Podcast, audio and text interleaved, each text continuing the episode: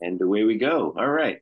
Um, Matt Alcoholic um, in Tokyo, Japan. I've been here since 2000 and I've been in the program uh, this time. I've been uh, sober since uh, 2000, basically. Um, let's see. My, uh, uh, let's see. Hang on. Let me do, let me trigger something here.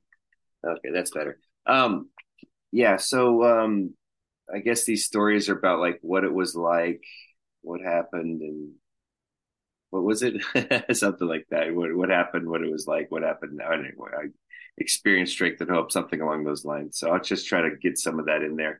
Um, I guess my drinking story basically started when I was six. Um, I was living overseas, uh, and, you know, expat as a kid already, and um, so my dad uh, gave me a beer and I just, I remember this vividly. I was just, I drank the beer and I'm walking up the steps and I'm just kind of like, oh, this is kind of fun feeling. You know, this is kind of, this is what all this beer drinking's about. Cause, um, at the time, like this is back in the seventies, there's like a lot of parties and, you know, expats and, and stuff like, uh, and lots of just crazy going to bars. Like dad had a motorcycle, so I'd be like on the back of his motorcycle driving around, you know, riding with him. And he would always go to these bars with coworkers. This is like in Trinidad and in Guatemala. So like basically, you know, developing countries. So kind of like uh, like a lot, a lot lower bar of what's acceptable um, over there. So anyway, that that's kind of like so. I just I guess the point of that is just like for me, it was just all that was normal. You know that that kind of drinking, that kind of uh,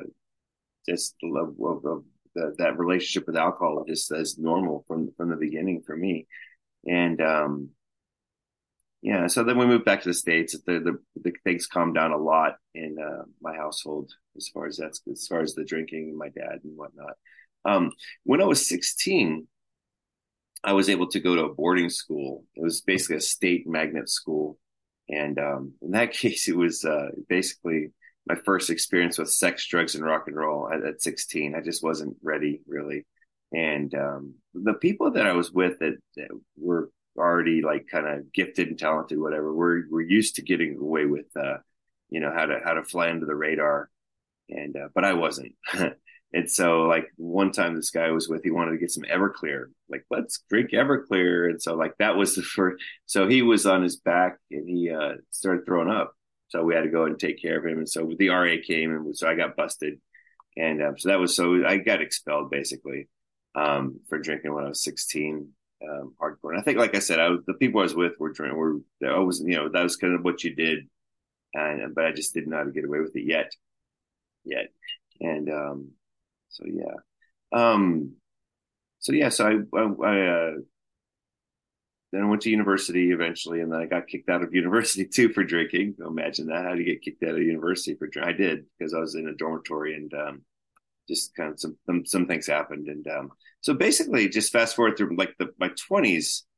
Um, I consider it my like I call it the lost decade because I was just like I always just had crappy jobs and you know, I would go to school for I'd go to university for a year, then I'd drop out for two years and move around. I would had really crappy jobs and crappy roommates and and you drank to put up with all this shit. Then you kept yourself in that situation because you're drinking. You know, it's just like kind of a vicious cycle, as it were. And um, yeah. Um, fast forward to yeah, so oh yeah, and at the end, like in in '98, so this is like I was like 28 at the time. Um, I was sober for like six months, and this was like literally, um, I just didn't want to be homeless. You know, I was just I had the thing I could either um, I uh, was just in a situation where I was like going to be without a. Uh, I, I think I slept with my mom's on my mom's for, for like a month or something. So I had to not drink, and so that was what that was about. And this, and then the, the situation I got in, um, I was living with a, a guy. Oh yeah, this guy was my sponsor, my boss, my landlord. What else? And so for like six months, I, he had he owned an apartment complex and a business, so I was able to like live there. That's right. And um, and so that's what that. But I wasn't really done drinking yet. I just didn't, like I said, I just had. I, I don't know. Some people I know. I know friends of mine. You know, like this guy. Um, his dad said, uh, you know, either you quit drinking, or you have to move out. And like he's like, bye, dad. It's like he was homeless for like three years because he just drinking was that much meant that much to him. Um, but in my case, I just like I didn't I didn't want to be so I didn't want to be uh, homeless. So I, I, stopped drinking at that time for like six months. Um, so then I started drinking again when I got got some cash up and got got back together. And then at this point, like my wife's Japanese, and um, we had we met back in like a long time ago. We met, and then like we broke up because I wasn't getting my shit together. wasn't because she moved back to Japan, and um, it just was taking me a long, long, long time to um, get my shit get over here. And um, so finally, she we got back together in like '99, the last year, and uh, that's when I finished my university, get everything. I was the plan was to come to Japan in 2000, and um, that's pretty much what I did. Um, so I drank that last year in 2000. And then I, I, was still drinking when I came over here. And so for me, the big thing about Japan was a geographical. I came over here and um, I was going to start a new life. You know, I was going to start a new life over here. And so, um, but the way I was drinking, I was just bringing that with me. So it was actually literally, um, it's manageable, you know, um, functional alcoholic. There's, it's, it's no fun being a functional alcoholic. I love that one. There's no fun in being a functional alcoholic.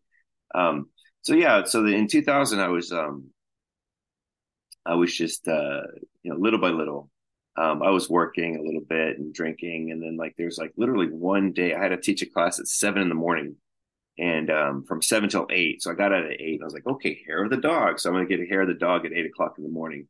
It didn't work. I still felt like, felt like shit. And so I had another one. And then guess what? I'm, I'm drunk at eight, three in the morning.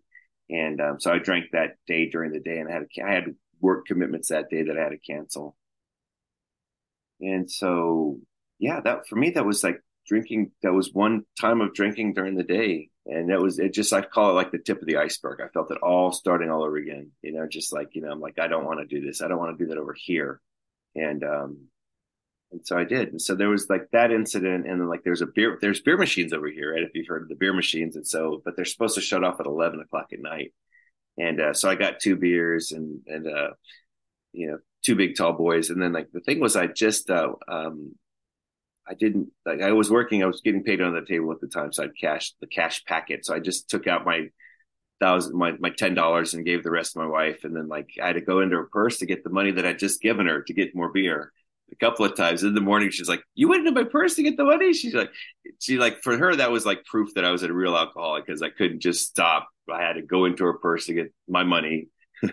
and so for her, I just think it's in this culture. I don't know. There's something like that. You two should have been enough. You know, you didn't have to get six or eight. So yeah, but it's like so just within that week, with like three or four little things happen, and just like so, basically on like a Sunday morning, um, like it was great because my wife, my you know fiance at the time, um, we were kind of on the same page. You know, she's like, "It's don't you think it's time to chew?" And I go back to those meetings, and she's like, "Yeah, I go back to those meetings." And so, and um, then on Monday, I, I came back in Tokyo, um, Tokyo uh, AA, and I've been here ever since.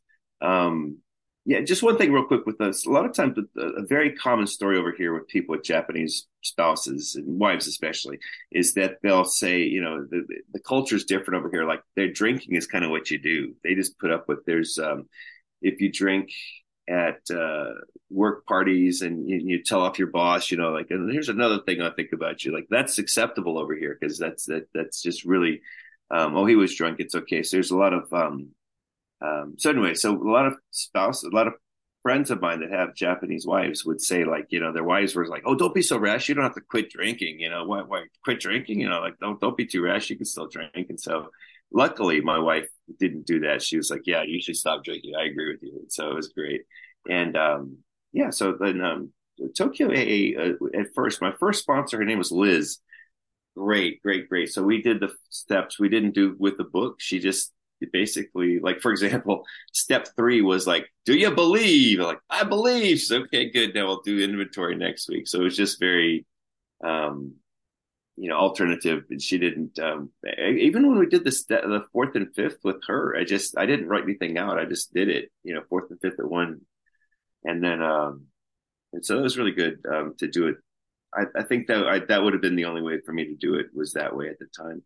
And um over the years, I've had different people say like, "Oh, you didn't write down your inventory. You're going to drink." Oh, so I would like listen to them, you know, for some reason. So then I went back to her and like, I want to do another inventory, another, you know, and so we did like out of Hazelden, Hazelden worksheet. So she still was not doing the prescribed method from the book, which is good. And um, yeah, so I just I was able to. I mean, I was unfortunately I was listening to people around me that saying like, "Oh, you got to do this, you have to do this, you have to do this." Well, finally, I finally realized, you know, very, you know, recently is that when somebody says, you know, you have to do this to stay sober, it's basically I had to do this to stay sober, you know, like I, so I've been able to discount that whenever I hear people say that, like, no, it's not, it's not, um, not the way anyway. So, um, yeah. Oh yeah. So, and, and I was, I founded a, uh, co-founder of a free thinkers meeting here in Tokyo. Um, it's still active. It's still going on. This is at the same time as like, uh, this must have been like 2012, something like that. And so I did found the free thinkers meeting. It was good. And, um, I found that one. Um, yeah, I don't, I don't think I have much more to say. Just it's been, uh, kind of, um, yeah, expat small communities. A lot of times, small communities, and you know, it just really kind of gets after a while. You just like it becomes personalities too much, and so that you know, there's a lot of that. There's just a lot of um, but you just have to deal with it. You know, like I don't get along with this person, get along with that's fine. Just but they all there's not that many meetings to go to, so I have to kind of grin and bear it sometimes. Um, yeah. Um, yeah, just recently. So I just now started going to the uh, agnostic online meetings about about a year and a half ago, and I can't go back. I can't. Just like they say that the uh, the AA ruins your drinking. You know, agnostic uh, secular meetings have ruined regular meetings or you know, traditional meetings for me. I just can't. They just don't speak to me, and it's like not by choice. It's just the way it is. And um, yeah, um, so it's good to be here. Um, good to you know still be if I can, you know, like experience, strength, and hope. I have no idea, but you know, just uh, I think for me, I just kind of end with this is that like it's really important for me to know that um, the drinking, the way that I drink, I, drinking means something different to me than it does to other people, you know, and it really does. And that, uh, you know, I, I, I, could either drink. Somebody's mentioned Mad Dog earlier. It's like, yeah, I remember Mad Dog. I could either drink, and that's how I would drink. You know, that's I could either drink or I could have a life worth living. And so for today, I choose to have a life worth living and uh, be among the living again. So, and I think that's that's all I got. Thank you.